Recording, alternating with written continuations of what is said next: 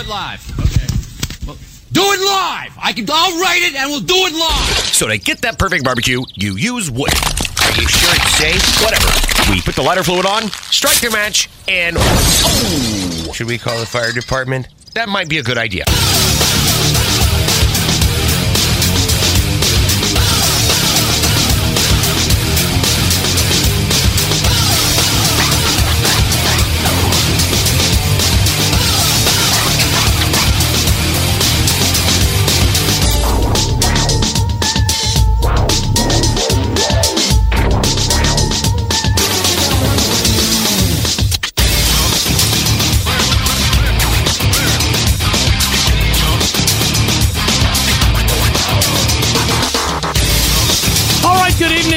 Welcome to the Really Big Barbecue Central Show.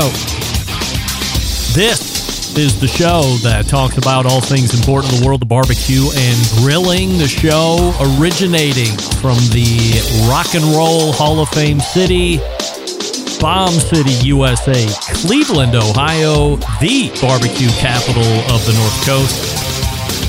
I'm your program host, Greg Rempe. Happy to have you aboard here on your Tuesday evenings live fire fun and frivolity show. If you want to jump in this evening and you want to follow the show during off show hours, here's how you do all of that. You can get in touch with the show by sending an email to Greg at The. bbqcentralshow.com. Follow us on all the social media channels at BBQ Central Show. And be sure to subscribe to the show podcast feed on your favorite podcast platform. Anything else you want to find out about the show this evening can be found at the main website, thebbqcentralshow.com. And here's what's happening in case you get the newsletter. We missed them last month, but he is back and better than ever. Not because of him, because of me. We had to make room for an origin story, if you might recall. But we are back and better than ever with our pal and the pitmaster of Killer Hogs, creator of How to Barbecue Right, Malcom Reed. Yes. Not only that, after a triumphant return last month to the show, he's back to team up with Malcom in this segment. Heath Riles. Heath Riles Barbecue, yes. So the three of us are going to be talking about the whole situation that's going on in Memphis, the impending competitions, plural, now in 2024. We'll get a little history of each of them from Memphis in May. We'll talk about this new startup that we talked about last week with Carey Bringle and a whole bunch of other stuff. So uh, look forward to a mashup, if you will, with Heath Riles and Malcom Reed coming up here in about 10 minutes from now. And then 35 past the first hour, a quarterly segment guest from the creator of Another Pint Please, Mike Lang, joins the show once again as we get ready to close out 2023. So we will talk to him about holiday meals that are coming up. Hanukkah starts day after tomorrow. Of course, we have Christmas and all the other stuff. We'll talk about main dish proteins. We will also talk about side dishes, and then we will get into some gift giving ideas. And we'll also talk about 2023 trends that he liked, trends that he didn't like. And we might look into the first half of next year and pontificate on upcoming trends that we either see starting to peak now or creep now and might peak into the first half of next year, or ones maybe we don't even have any idea they're going to be happening. He just feels good about something and he's going to let it rip here on the show and be on tape, and we'll go back and evaluate after the fact. And that'll bring a close to the first hour. Then we'll move to the second hour. We will find an origin story with one of the barbecue icons in the industry, Ed Maurin. You might know him as Fast Eddie. You might know him as the guy that makes the FE cooker. You might not know he's the guy that invented the FE cooker or the FE 100. A lot of teams through the many decades have used the FE in one form or fashion. A lot of teams that don't use pellet cookers now used the FE cooker. A lot of teams that say they don't use pellet cookers now probably have an FE cooker hidden away. It was a legendary cooker for, I mean, let me rephrase that. It is still a legendary cooker, no doubt about it. Certainly, offset pits have recaptured the attention of a lot of competition cooks. But nevertheless, we will get a beginning, middle, and current of where Fast Eddie is. We'll track his barbecue journey and life in general. And there's a lot of things about Eddie that you probably don't even know about. We'll find out about those in the second hour. So that's how the show is laying out. Malcom Reed, Heath Riles coming up here shortly. Mike Lang after them, second hour. An origin story with Ed Moore. And by the way, Ed was inducted into the 2023 Barbecue Central Show's Guest Hall of Fame in October this past year. So chasing down all those inductees to get their origin stories as we typically do. By the way, I think Heath Riles is in the green room here. Uh, Heath, I'm going to send you a different link to use because of how I have things set up here currently. So I'm going to send this off to you directly and uh, close out of whatever you're in and then use this one that I'm sending you. Uh, that's just from a production standpoint for me.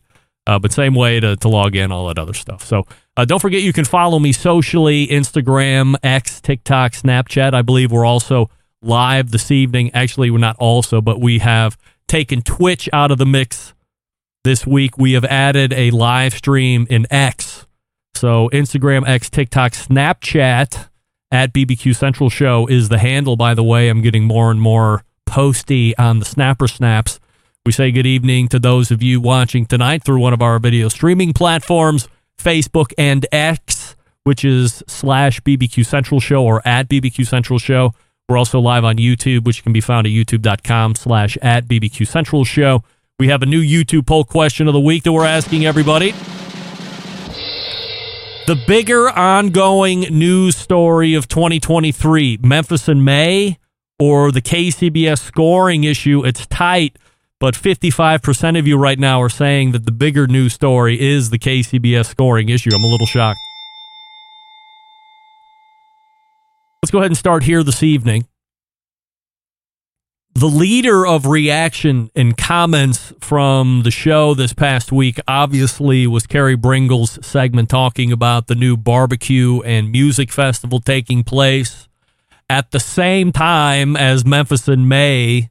Now, technically speaking, there haven't been concrete dates given out yet for the new one. I've seen the week of May 13th, and assuming they're not going to get a hair up their ass and run a barbecue competition midweek, they're probably going to run it over the weekend, and then that falls head to head with when Memphis in May is going to be running, of course, but no firm dates given yet, but be on the lookout for that. I would imagine it's going to be over the weekend. I thought the answers that the embedded correspondence gave on the questions really helps to define some items that will measure success for this new event. For the folks interested, they will need to know cost, how the barbecue contest will actually operate, what the prize pool will be, and perhaps most importantly, who else is going to be there. We talked about teams we think would make a switch but we really know nothing. And that's the bottom line. I think the next big thing to help get this new event going on the contest side of things is for a big name team or teams, i.e., past winners potentially, to make their announcement that they are switching. I think there are plenty of folks who think this new event is interesting enough to consider, but fear there will be some kind of disloyalty stigma attached to them if they decide to jump. So it might take a few shocking names to really put Memphis and May on notice. Otherwise, you'll have all the big boys, Peg Leg Porker aside and Liberty Park, and you will also happen to have just some other barbecue contest happening at the same time in Tom Lee Park. Now, to that point, perhaps what will need to happen is seeing this new event produce itself two or three or four years in a row before there is enough trust built up by the big teams to give it a try. Or maybe the other side of the coin is this all the teams will go to the new one if Memphis in May goes out of business. Having seen some other financial numbers for Memphis in May, I think that going under would require a few more years of major, major losses. But going to Liberty Park isn't going to help bring in record breaking revenues by any stretch. So time will tell. And I'm excited to keep this conversation going with Malcom and Heath next segment. If you want to weigh in it uh, during the chats here in Facebook and YouTube, I'm getting those chats, but nothing from X for whatever reason. But you can watch it over on X. So excited. And we are off and running. Before we get to Heath and Malcom, we'll talk to you quickly about pits and spits. Wait, by the way, I do want to say this. Rarely do I recognize those in chat making a reappearance after what is almost 17 years away from the show. The pitmaster of Whiskey Bent Barbecue, Chadley Von Ward, is in the YouTube chat. Wow. Great to have you back, Chad. Now, see if you can squirrel up that Dan from Wauchula and we'll have old school reunion. Are you tired of settling for mediocre grilling experiences? It's time to step up your game. Bring the ultimate flavor and cooker to the backyard barbecues. Pits and Spits charcoal grills offer the highest quality live fire cooking experience you can get in the market today.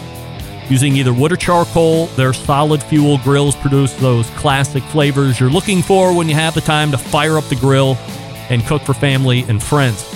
With a large adjustable fuel tray, you can raise and lower the fire to control and fine tune the heat. This is their take on the very popular Santa Maria style grill, except it's theirs. Check them out at this unique website, pitsandspits.com slash BBQ Central. That's pitsandspits.com slash BBQ Central. And don't forget, use the double T on the pits and the spits. Also, use promo code Charcoal Central. All one word, Charcoal Central for 150 bucks off any charcoal grill that's available for sale over on the Pits and Spits website. Once again, it's Charcoal Central for $150 off any charcoal grill when you visit pitsandspits.com slash BBQ Central. Great sponsor here in 2023. Happy to have them aboard here. And we'll be back with Malcom Reed and Heath Riles. Right after this, stick around. We'll be right back. You're listening to the Barbecue Central Show.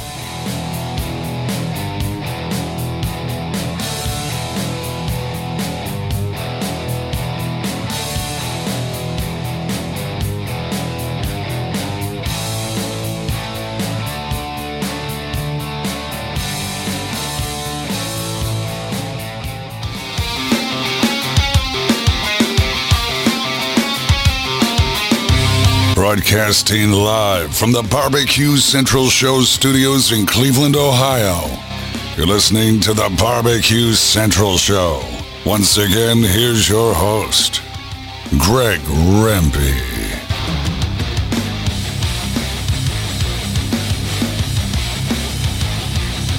All right, welcome back. This portion of the show being brought to you by cookingpellets.com. Your number one source for quality wood pellets for all your pellet driven cookers. You visit cookingpellets.com. See what they have available for sale when you're ready to purchase. Go to Lowe's.com or Walmart.com or Amazon.com and buy from there better shipping rates, like way better. Chris Becker told me to say that. I'm not speaking out of school. Good folks over at cookingpellets.com. We got a great segment coming up. It's a guy from Killer Hogs. It's a guy from Heath Riles Barbecue. It's Malcom Reed and Heath Riles. Gents, appreciate you joining me here this evening. Before we get going and uh, start talking about a lot of Memphis talk, let's do the YouTube poll question of the week. Malcom, we'll start with you. The bigger ongoing story of 2023 is it Memphis in May or is it the KCBS scoring issue? Uh, since we're right here in Memphis, Greg, I'm going to have to say it's the Memphis and May story, man. All right. It's our backyard. Heath, biggest story of 2023 ongoing. Is it the Memphis and May or is it the KCBS scoring issues? Well, at one time, I would tell you it's probably KCBS, but considering I've had probably a hundred phone calls over this Memphis and May stuff, I'm going to say Memphis in May as well. All right. Well, 53% of folks, and a second ago it was just 50 50, but 53% of folks are reporting that KCBS is their biggest ongoing story of the year. Nevertheless, we're happy to have you both here and appreciate the time. Uh, Malcom, back in October, we talked about the Memphis in May topic. Heath, when you were on last month, we also touched on it. But Jeepers, it's the topic that doesn't stop giving new content. A week and loose change ago, the latest news was released. A first year barbecue contest that also has a music festival attached to it that's going to be competing directly with Memphis in May. I had Carey Bringle on the show last week. We talked about why he made the choice to become a steering member on the competition side of things. And he also talked a bit about the changes he's seen in Memphis in May and how those things have played a part in his decision as well. So let's kind of take a similar step with you two. Malcom, what's your history with Memphis in May? Man, we started cooking it back in 06. So I've been doing it, you know, well, this will be 18th years. So that's a long time to cook a contest and be loyal to it. I mean, we missed uh, the only year we missed in the parks when it flooded and we had to have it at Tiger Lane. And in the COVID year, you know, they, they had it under construction back out at Tiger Lane again. So that's the only time we've missed in that time period. So, you know, we're, we've been loyal to Memphis in May and we love the, we love the contest and it's a world championship. Heath, what's your history with Memphis in May? I started cooking it in 2007, and like Malcom, have been there every year except for the two years that it wasn't held there, and one other year uh, I did not cook because of work. All right, I'm going to stop here just for one second. Heath, if I could, can you uh, hit the little gear cog thing on the uh, thing and do a, a mic reconnect? I feel like I'm getting your computer microphone instead of your microphone microphone. Now there's no sound all at all. What about now? Mm-hmm. Uh, can you tap the mic? Yeah, that's not picking up for some reason. Hmm. It should be. All right. Nevertheless, let's uh, keep going because content is king here. Uh, Malcom, when I listen to Carey talk about Memphis in May and, and what sounded like a steady decline of the event over the years. How much of that sentiment, if any, do you share? And if so, what parts do you find in common? Uh, you know, I don't think it's been a steady decline, so to say, is from the team standpoint, other than just the fact that there's other barbecue options now. I mean, you've got the KCBS being a huge organization. You've got these other contests going on. You've got the SCA to compete with. So it has drawn from barbecue, from competition barbecue in general. But Memphis in May is still a big and a major contest.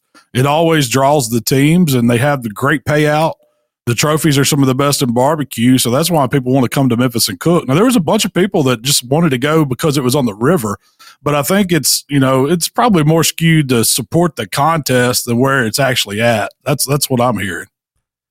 Heath, your thoughts on uh, Carey's thought that Memphis might have been trending down over the last handful of years? I mean, I'm not going to say it's been trending down. I think that every festival like that, uh, barbecue contest, has struggled over the last few years just with the cost of everything. Um, but like Malcom said, it's the world championship. People want to be there, whether it's on the river or wherever it's at. And from that cost standpoint, I can see why Memphis in May just can't afford it anymore. Heath, are you familiar with who this Forward Momentum Group is? Uh, I assume this is who, who the money is, or do you know people behind Forward Momentum and where this money's coming from? Uh, I heard today that it was uh, somebody uh, maybe from nexAir, uh, like that sells welding gas and all that. Uh, there's some of the money behind it, but I, there's a gentleman named Mike Smith, I think, that's the president of the Forward Momentum Group. Uh, and he's been putting on festivals and music fests and stuff a long time. So I'm sure from that side, they know what they're doing uh, to hold an event. Uh, but like everybody has said, just wondering, being several months out from an event, what's going on with it? What's the prize money? How's everything going to play out against Memphis in May? There's a lot of unanswered questions. Malcom, any insight on who's behind this other than what Heath just mentioned? You know, I've only seen what you've seen. Um, you know what Carey talked about in the interview last week. That's that's the only thing I've heard about what's going on. I mean, I, I knew that I knew the guy that Heath was talking about put on festivals and has been behind more of music festivals. I'm not sure he's ever put on barbecue festivals. I haven't heard of one, but uh, it, it may have. I just don't know about it. Heath, were you approached by this Forward Momentum group to be a part of a steering committee to help with this barbecue contest? No, I was not. I have not been. No. I Malcom, were you approached by Forward Momentum to be a steering committee member? I don't have that much clout, I guess, Greg. they didn't call me. I'm asking you to speculate here. Malcom will stay with you. Do you think the or or what do you think the intentions are here with this new event? So now this is purely speculative. Of course. But it sounded to me like there there was some kind of issue with that the people that were in charge of the park now and Memphis and May. Now, I don't know where it stemmed from. If this was before they came back after COVID and tried to have the contest there, or we did have the contest there last year, or if it happened because of the damages and all the backlash over that. But there was, there seemed like there was a reason to get rid of Memphis and May in all forms downtown in Tom Lee Park. Hmm. And so it wasn't long after they said, you know, Music Fest wasn't going to happen. Barbecue Fest was moving. They announced that they were going to have a music festival there. And then it wasn't, you know, just a few weeks ago is when the Barbecue Fest popped up. So when I heard that, I was like, well, they just don't want Memphis and May to be a part of anything going on down there. That's what it sounds like. Heath, do you agree with Malcom's speculatory thought, or do you have something a little bit more speculatory? I always I agree with Malcom hundred percent on that. I'm always say you have to follow the money, and you know Memphis and May being a nonprofit, and uh, I'm not saying other organizations are a, a for profit or a not profit. I don't know the the basis of their business, so I don't. I'm just speculating here. Uh, but if you're not a nonprofit and you're an LLC, which means you're going to make profit, uh, I, you know some money's going to pass hands somewhere. And uh, you know, Memphis May had an insurance policy to cover the damage, and they're working that out now. And you know, there's construction going on at uh, Tiger Lane or Tiger Park, whatever you want to call it. Uh, you know, for hotels and all that over there in that area, and they built like a well, they're redoing the football coliseum. The city got a grant for that, and so I understand they're trying to build that area up too. And you know, years ago, I was in the beer business, and they built Beale Street Landing the Memphis Riverfront Development Corporation did. Well, that's the same corporation just changed its name, changed its name to the MMRP. And so I'm going to say they're the same people because they are. They didn't even run gas line to that building that's down on the end of Beale Street now. So there's been four or five restaurants fail in it. Hmm. And so I'm going to say that the Memphis River Parks does not know how to run a business because if you go to Mud Island, you go to the other parks, they just don't look good. And that's my, you know, point of view. But my speculation, I, I wish them the best. I, I wish that the teams knew more and everybody else. And maybe we'll find out more in the coming weeks. Who knows? I asked the embedded correspondents this question last week. Let me ask you, Heath, and Malcom will come to you secondarily. Do you think this has been in the works? Uh, I'm not going to say that this damage bill was just given to them to make sure they leave, but do you think that there was a coordinated effort, as Malcom said, to get Memphis and May out of Tom Lee Park, but there was already a backfill going in? My guy in Michigan said, you know, you just don't come into a vacuum like this. This is something that feels like it's been in the works for a year, or two, maybe longer than that. What do you think about that, Heath? I, I do feel like this is something that's been in the works a long time. Um, and with me working downtown for as many years as I did and seeing a lot of it and being involved with the Music Fest and the Barbecue Fest on the business end of it and sponsorship end, um, I've seen a lot. And so it's just interesting the way things are playing out now because at one time downtown used to be the place to go and malcom can tell you that. Beale street was kind of like the mini new orleans. Uh, and now it's just not that way. Uh, clubs can't stay open as late. Uh, the state stopped uh, beer sales on beale street and beverage carts. And so a lot has changed in the last 10 years down there. Uh, and, and so i don't know if all that's kind of had something to do with it or not, but a lot has changed downtown. Malcom, you think this has been in the works longer than we're led to believe? Probably so. I mean, it, it makes sense for it to. Um, you know, they knew Memphis MA, the barbecue, you know, paid for a lot of it. I mean, Music Fest does all the damage when they have it down there to the park. I mean, it's tore up before barbecue teams ever get there. So you can't just blame the barbecue side, but it's it seems like it was more against the organization, not barbecue teams, not any of us cooks, not any of that. We're just a you know a side part of it. Um, and so having, I think they need to host. They needed to host some events down there. They need a reason to bring those tourists to Memphis, and it's true that you know barbecue fest just doesn't bring the, the memphis may barbecue fest isn't really a, a, great public event i mean there's always spectators but it's geared towards you having your own team and your own private parties. And you know it's not really something that the public can take a big party. And and for them to have some kind of vision on how they want to change that maybe they you know they saw it and had some people getting in their heads and their ears and saying what they could do with it if memphis in may was out of the way. So I mean, that's, you know, speculative, but if you could kind of see where that could go. Malcom, as we sit here beginning of December 2023, which is rapidly coming to a close, you're going to be competing in Memphis in May next year. We, yeah, that's our plan. I mean, we got it. Uh, Heath, you probably got it last night too. There's a team email went out. They said they had a contract yep. uh, on the park.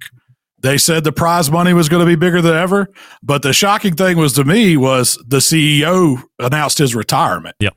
So I don't know if you knew that, but you know, Jim Holt's gone. He's he's not going to be a part of Memphis in May. Now that's I mean, it said it was a planned thing in the email. I don't know if that was some part of it. That's something we'll we'll we'll all never know that. But as far as I mean, I want to cook the world championship. I want to, you know, I want to know. I mean, Memphis in May is not something that you just a week or two ahead of time decide you're going to cook. We don't know the format of this other contest. We don't know the logistics of it. We don't know what kind of rentals we're going to have to have. We don't know where it's going to be.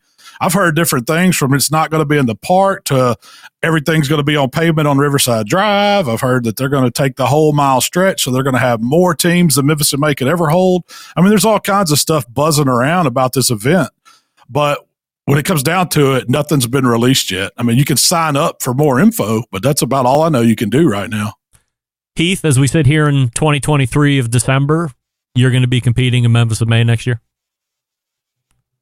I will be at Memphis in May. I shared a meme earlier this week. You just, uh, any contest can't go out and in a few months' time be a world championship, be a Jack Daniels qualifier, an American Royal qualifier, and so I want to play with the big boys. I'm going to dance with the big boys. Let's say I was part of this. What if it's a hundred thousand dollar contest? now that would change Different? my mind, Greg. Yeah. If, if, if it's a hundred thousand dollar contest, I'm gonna have to rethink some things. So let's say I'm part of this. The money. Let's say I'm part of this committee, and I target you two teams specifically that I really want to have at this event. I know what kind of social media uh, you know I could potentially leverage with you guys. Maybe you're getting excited about it, you're talking about it, blah blah blah. What's it going to take to get you guys to come to my competition, Heath? I would hate to put a number on it right now. That's it would it would be it would be a big number, a very big number. Malcom oh, we're going to change the name to Malcom and May and have the Malcom Invitational. I want title. I want title sponsorship, Greg. How about this? What if? What if Malcom? I pay you two thousand dollars in appearance fee, cover your competition fees, entry fees, whatever, and if you win, you get to keep that money too. Do I have your attention? I'd pay you two thousand dollars not to go. Heath, same deal to you. Uh, that's not even enough to buy a damn good shotgun these days. Wow. so not even free plus the potential of winning whatever the uh, whatever the money is. No. Wow. It's not about the money. Yeah. At the end of the day, that is not about the money. Heath, if you we don't do that, I mean, we don't do these contests for the money, Greg. Yeah, you know, no I mean, now but if it's a hundred thousand dollar contest, I mean that's that's getting up there. There hadn't been many of those, uh, if there's been any. I mean, there may have been a, one or two. I might might have come close, but that's huge for a to, for one team to walk away with a guaranteed hundred thousand dollars. That might draw some people.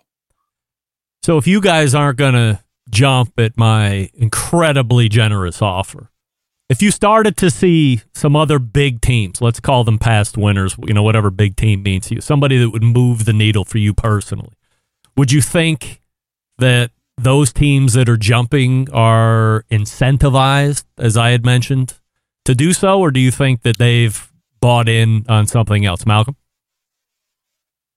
I would say some of them are just dis- feel disenfranchised from Memphis in May, and probably were on the way out. You know, thinking about not cooking Memphis in May anyway.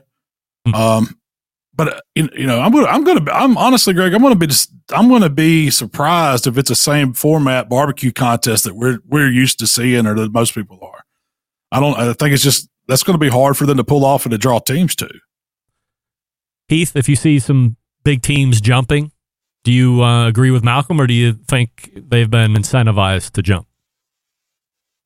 You know, I would have to be on the fence about that about 50 50. I would think some teams might take some money to go, and I would think some teams might just want to change since it's being taken out of the park anyway. Um, you know, I think everybody has their own agenda at the end of the day, and I it would be hard to really say one way or the other. Last week, I asked the embedded correspondents, why not have these events in different weekends versus competing head to head? This way, it gives teams the opportunity to taste them both and then make an informed decision going forward. I was ceremoniously laughed off the dais for whatever reason. So, as two teams who are legit contenders each year for a Memphis in May title, Heath, is this such an outlandish idea to have them on separate weekends, at least maybe for the first or two years? No, I don't, because the way load in is at Memphis in May, you can load in that Monday, and if you're just a regular team and at a regular contest, uh, you know that would that would be feasible to me uh, at least to try it out to see how it goes. Um, but I'm like Malcom, it, them doing the same format as Memphis in May and a scoring system and getting enough qualified judges in time and, you know, judges being loyal to Memphis in May and that it's just so many questions like that up in the air of how can you hold a, a contest of that caliber and that many teams? Where are you going to get the other judges at if you've got, you know, 150 teams over here at one contest and you know, another team over here with 100, 100 teams. How, how does that work? Hmm. Uh, Malcom, you would you like to see it on not competing weekends instead? Yeah, I would like to see it on not competing weekends. I think you would pull teams that would cook both. Absolutely. In our area, we've got guys that do that. They'll go from one week to the next week to the next week. And Heath, I know you've done it a lot of times, cooking every single week. Now, there's not a lot of teams that do that, but you would have a better chance um, at pulling teams for it. But the thing, the real, one thing you got to understand about Memphis in May is it it blows a lot of teams' budget that one contest. Hmm. So a lot of a lot of these big teams and the ones that are there for the party and you know they're they're not going to spend you know 20 30 50 some of them way more than that thousand dollars on Memphis in May or on this other barbecue contest and turn around and do it at Memphis in May too. It's just not. Hmm. I don't think folks have that kind of money. So you got to think at it from that point. And when you look at Memphis in May, yeah, there's, you know, what, 250 something teams competed last year, Heath, I think, something like that. Um, how many of those teams actually are like the comp- when you look at that list are, you know, qualified teams that really got a shot at winning the thing? Hmm. So you've got some teams that are there for corporate reasons. You've got some teams that are there to party. You've got new teams involved. So there's a fine mix to get all those teams together at Memphis in May, and to do it again at another contest, man, that would be a that would be a challenge. It's going to be it's to be real interesting, Greg, to see how this shakes out in, in May. How do you Memphis. think it plays out, Malcom?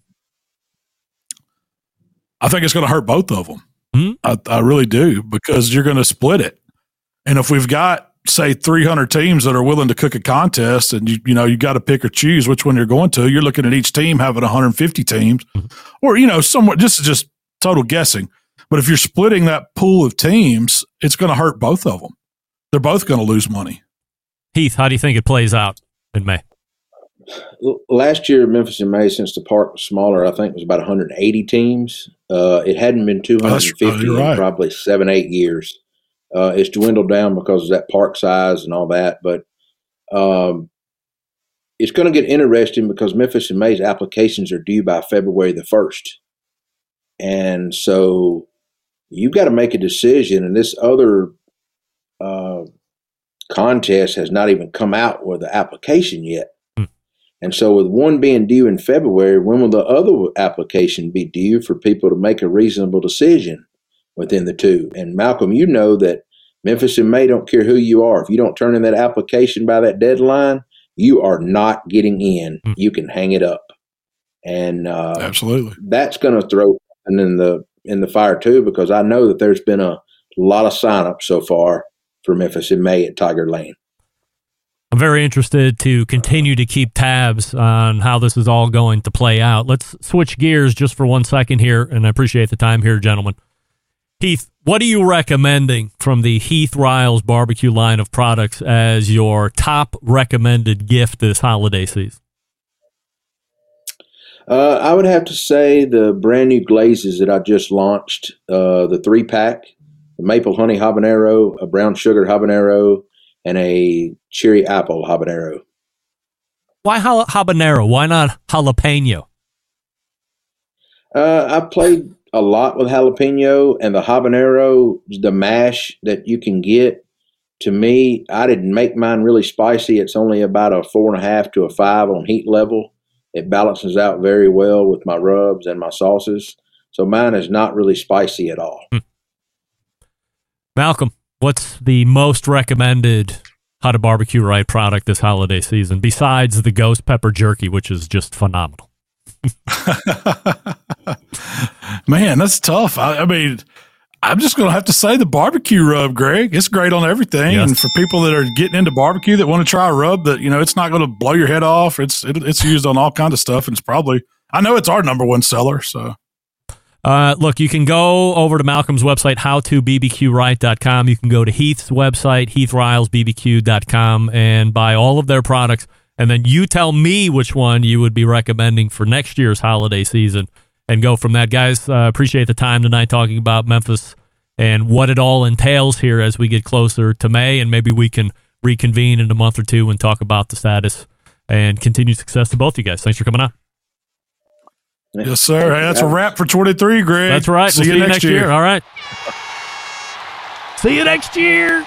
That's right. We'll see Malcom back here, and we'll see more of Heath Riles as well. So certainly appreciate them extending out here a little bit. Apologies to Mike Lang, but we'll make up time with him here in just a moment.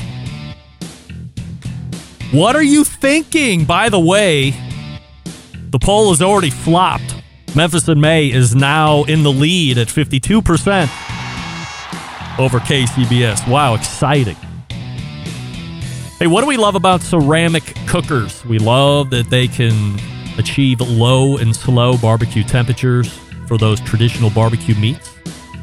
We also love that they can get rip roaring hot to do the high heat grilling of steaks and other thin cuts. But what's missing in the everyday lineup of ceramic cookers?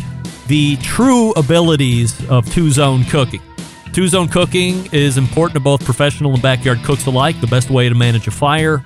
However, a two zone fire in a round ceramic cooker is not very realistic. Why? Because it's round. And a Primo grill in the game changing oval design, the shape gives you the ability to execute that two zone setup that you desire. It also gives you the other ceramic grill benefits as well. When you break it down, there's more than 60 different ways to cook on it. Two nights ago, fire up the Primo, it gets hot, and then, of course, because I live in Cleveland, here comes the rain and the wind and the snow. No worries. The Primo was already warm, the ceramics. It's like a whole different world inside that Primo. Absolutely. So, I'm outside contending with the elements. However, that ceramic cooker on the inside, oh, it's lovely. Moist. The ribs that I were doing just sizzling away. I got the deflector shields there. Over the weekend, it promises to be maybe 50 on Saturday, so we could get first use of either the rotisserie or the pizza oven. I will keep you advised. Primo only available at dealers. Find a dealer near you. PrimoGrill.com. Visit the dealer, touch the ovals, and buy the one that's best for you. We're back with Mike Lang from Another Pint. Please stick around. We'll Be right back. You're listening to the Barbecue Central Show.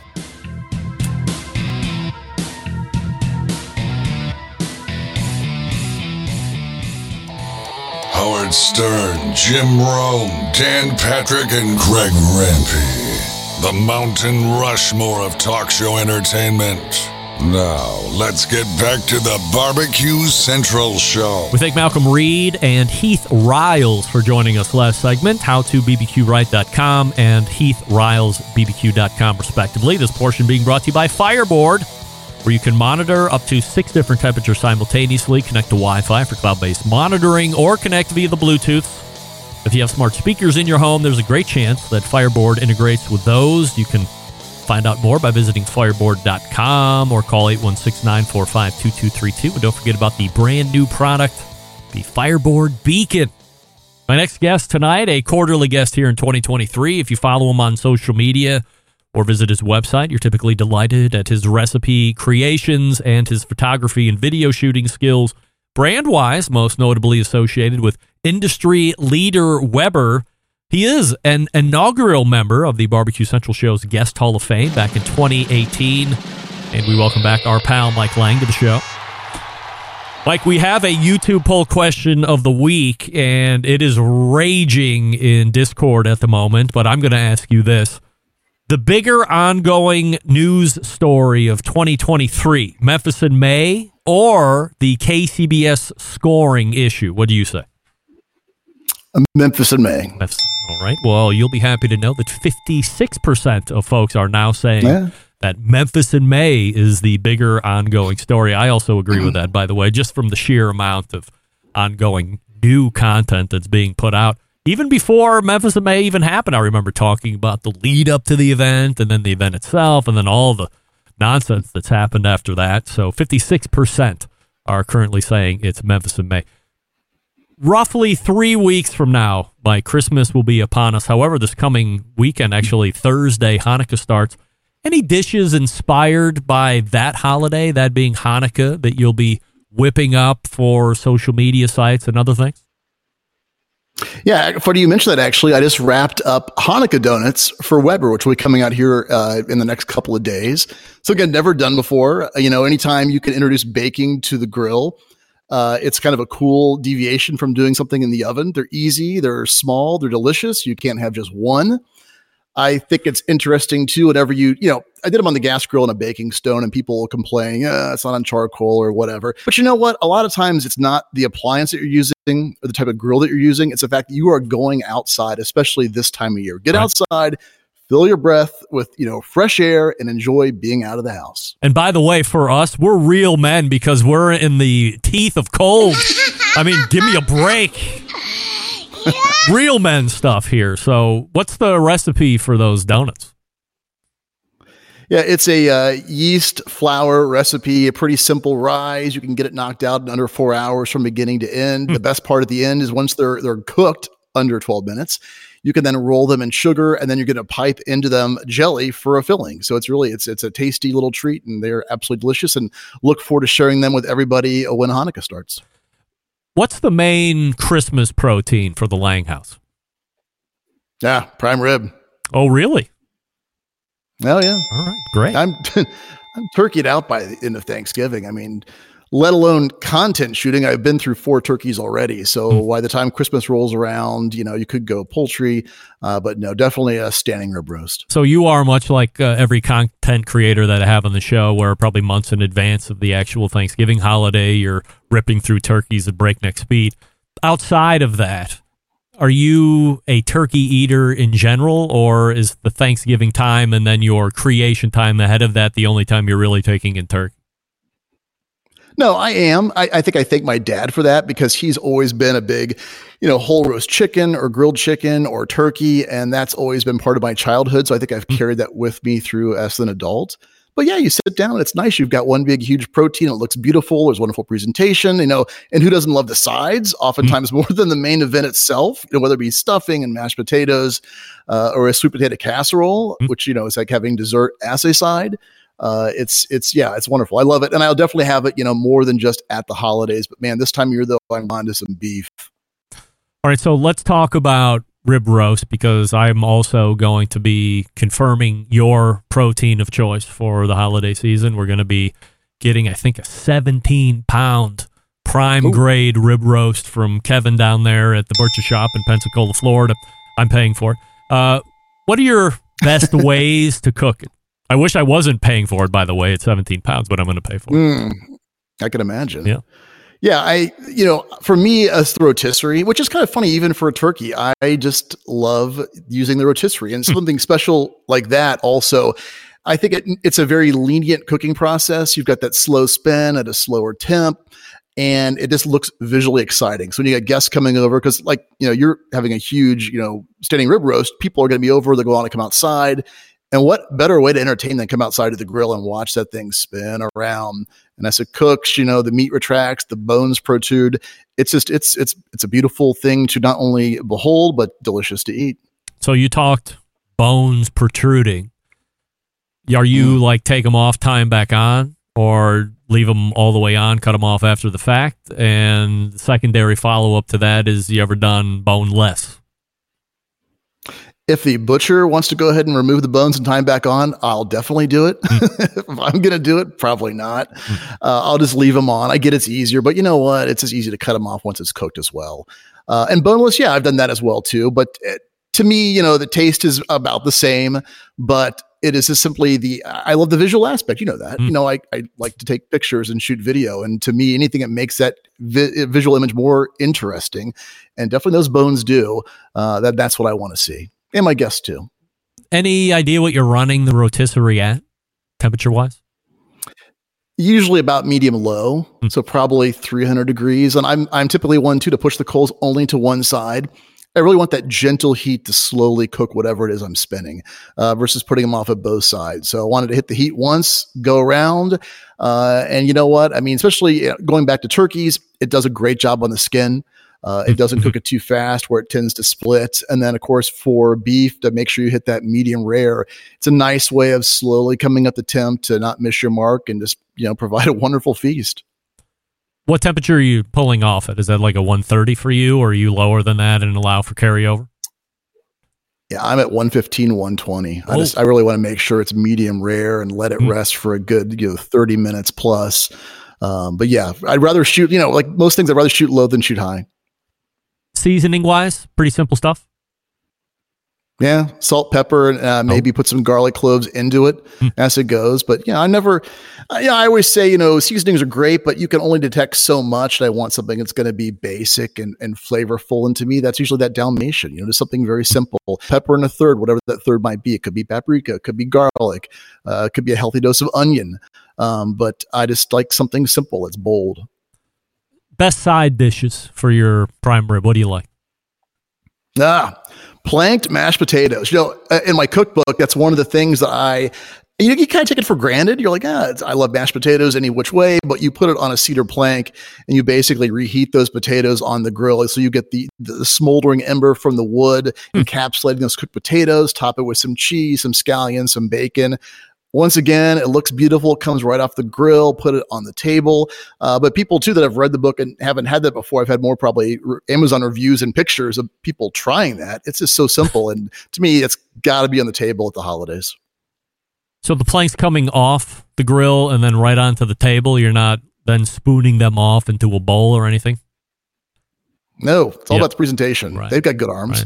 Right. Okay. Uh, you know, have them take a look at it, pass it around, put it obviously on a sheet uh, or something so you're not burning your table. But uh, yeah, it looks great, and people then can see where it came from, and maybe it inspires an idea in them. But yeah, planks planks are great. So you mentioned the book and how you're getting these pictures of the plank mashed potatoes.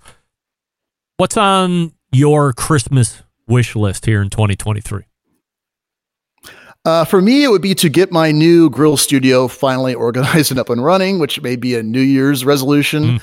Uh, but that's probably the biggest thing I want. You know, I've moved into this new uh, wonderful 1500 square foot inside studio with 700 plus square feet outside uh, to be able to create the content that I do, uh, you know, year round in a, a, new space. And that's really what I'm excited about and, and getting up and running which is why you hear a little bit of an echo bouncing here. I'm in the middle of this room right now, trying to deaden the sound, but uh, it's got a lot of great possibility, and that's this is this is my Christmas. I mean, it looks like compared to what we were looking at yesterday during sound check. I mean, the sound is easily 100% better, and obviously the shot is much better because you're with your pro camera instead of using whatever's integrated into the computer. So, uh, looking dapper and as uh, always the one where the standard is raised is uh, Mike Lang when he appears on this show, no doubt about it, for every other guest. Let's flip the script a little bit. I'm sure you're the person hmm. who folks want to consult with when it comes time to buying a gift for their live fire enthusiast within the family or friend, whatever. What's on the Mike Lang gift giving guide in 2023? Uh, two things. Number one, a really good thermometer and a really good timer. Mm. You know, Thermapen makes that uh, the, the the trio timer. forget the name, forgive me, but that thing is in my back pocket all the time. My dad wears it around his neck, often color coordinating with his vest to keep his core warm. Uh, but you know, those are the two things that are going to save you when you're grilling, especially mm. this time of year. If you're in the Midwest like we are, you know, use the timer to keep you in the ballpark, and then use that instant read thermometer to get you where you want to be. Great stocking stuffer or stocking stuffers. You're on trend part of the deal for what you do, of course, being social media and providing pictures and doing what's popular. What caught your fascination with the live fire industry this year? The rethinking of how, how do I phrase this right? Um, oftentimes taking simple things and making them new again. And I wish I had a better example to give you, but I find that quite interesting is to take something everyone takes for granted and then to put it in the grill and make something new out of it. Mm. Um, there's always, you know, that those three rest, three ingredient recipes, or something simple like, you know, I don't know, taking spam or making, you know, meat in a pot. I think you've talked about before, uh, or meat in a can. Um, I find those things interesting because what's old is uh, is new again, and I find that you know enjoyable.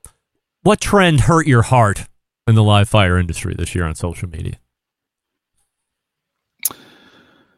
Uh, none. you know, no, I, I have one. one to, Ask no, me. Not, nothing. Oh, what's your uh, Greg? Uh, yes. In the live fire industry this year on social media, what is what's broken your heart? Uh, smoked cream cheese. Get over yourself. Are you kidding me? That hurt my heart. That recently, that it's it's enjoyable. Yeah. But you know what? That's it's every. You know, I always say, play to your strengths. If you like it, you like it. there's a bunch of silly stuff, you know, out there that I, I could, you know, not take a lot of. But on the whole, you know, if people are making food, they're excited about it, and they're actually enjoying it, then you know, more power to you. Are you familiar with the Married to BBQ on Instagram? I'm not. I, no. didn't. I didn't know anything about her. Jess Pryles uh, told me I should follow her a couple weeks ago. She, this lady took a shit all over Thor's hammer. I saw it today. Maybe it's been out for a little while. I thought that was a fairly unique trend that was, I thought it was going to get bigger than it did this year, but she shit all over it saying that this is way too expensive to turn into taco meat. Did you see Thor's hammer and is that a, a nonsense trend potentially? You know, I wouldn't say nonsense. It's got its place probably. You know, once again, I go back to the presentation, which is why people look at it and go, well, that's pretty amazing. Yeah, well, right. it is. And if you're, if you're feeding a lot of people and you could cook it right, then why not enjoy it? Just to do it because you can do it, there's not a whole lot of value in that. But I know you are not necessarily a fan, if I remember right. A fan of what? Of Thor's hammer. Oh, um, well, I think our question this year was what's the bigger waste of money, tomahawk or mm. Thor's hammer? And we all agreed the tomahawk steak was the bigger waste of money because Thor's hammer's yield was much better than the, the tomahawk. But mm-hmm. uh, what's your favorite beer at the moment? Ah, funny you mention. I'm drinking a um, it's from uh, Warped Wing, which is a local brewery here in Dayton, and they've got a collaborative every year with a chocolate shop that was founded here in Dayton in 1952 called Esther Price, hmm. uh, and it is a coconut cream milk stout. Every year it's different. This year's is fantastic. Hmm. Uh, if you're at all in the Midwest, you probably have heard of Esther Price. I know when we lived outside of DC, we'd have it shipped to us before we moved back to Dayton. Wow. Uh, but just it's a phenomenal collab. It's a, a you know a, a stout uh, this time of year is perfect, and add a little bit of sweetness in there and lactose, and it's delicious. What about cocktail wise? What are you into in the mm. holiday season? eggnog? Uh, you know, actually, yes and no. Yeah. I, every year I'll make an aged eggnog. Um, How do you do that? I think you know. Little well, eggnog it- from the year number one, before. a lot of, a lot of, yeah. Actually, I do. Funny you mentioned that. Oh, I've got two other batches that are still in the fridge. Wow. but there's literally so much alcohol in it. It's pasteurized. It's good. It's interesting when you make a new batch. I really think um, the newer batches taste better. The longer it sits, it gets a little more funky. It's not bad, but it's definitely different. So it's quite an interesting treat. Oddly, my family and friends, no one really likes my little eggnog adventure. But it's, Yeah. I tell you what, if you uh, Google it, um, I know Alton Brown's got one. Michael Ruhlman up by you uh, has got a recipe for it. Uh, but it's actually it's really good. Like I said, boozy. Yeah. But you like your eggnog that way. It's fabulous. So yeah, it's good. Look, this is Mike Lang. You can find him at Another Pint Please. You can find him on all the social media channels as well. I recommend following him on Instagram because he's got great pictures, content, uh, Twitter as well.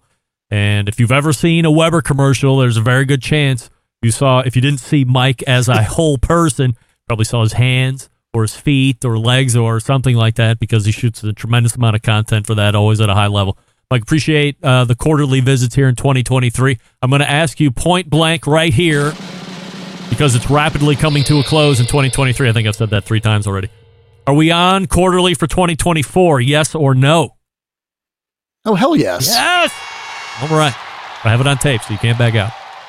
Uh, have a great right. holiday. Tell everybody I said hi, and we will see you in Q1 of 2024. Thanks, Greg. Have a wonderful holiday and New Year. Talk All to right. you soon. You too, pal. Mike Lang right there. Closing it out in style and on time, as she always does. You can follow him over at anotherpintplease.com. Let's wrap up that first hour. Stick around. We'll be right back. continuing to produce incredibly mediocre content in an exceptionally professional way. You're listening and watching the Barbecue Central Show. Once again, here's your host, Greg Rempe. Welcome back. This portion of the show being brought to you by nobody. Joke's on you. We thank Mike Lang from Another Pint Please. That's what I wanted to say. AnotherPintPlease.com, available socially for you to follow as well on all the major platforms. Once again, I recommend either Twitter or Instagram. What I like about Mike, especially on Instagram, is if he's shooting a picture in his stories, like every once in a while, he gives you the setup. Not in a I'm better than you way, but let me help raise your picture taking game way. I like it.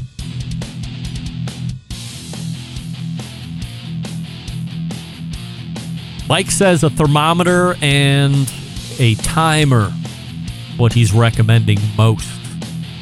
I'm going to recommend the Fireboard Spark this year. Yes. It is an instant read me thermometer. It's also a timer. There's a timer in there. And if you have a Fireboard and you have four or five, maybe you have it fully loaded out with all the six different ones, it can now become a clearinghouse of information on the Fireboard. You can take it with you. So you can see each probe will be listed out on the Spark. Yes. So leave your phone somewhere, take the Spark with you. Always be up to date. That's my recommendation for all the interviews I'm going to be doing before the end of the year. Let's go ahead and point to that beloved second hour. You're listening and watching the Barbecue Central show right here on the Barbecue Central Network. Stick around. We'll be right back.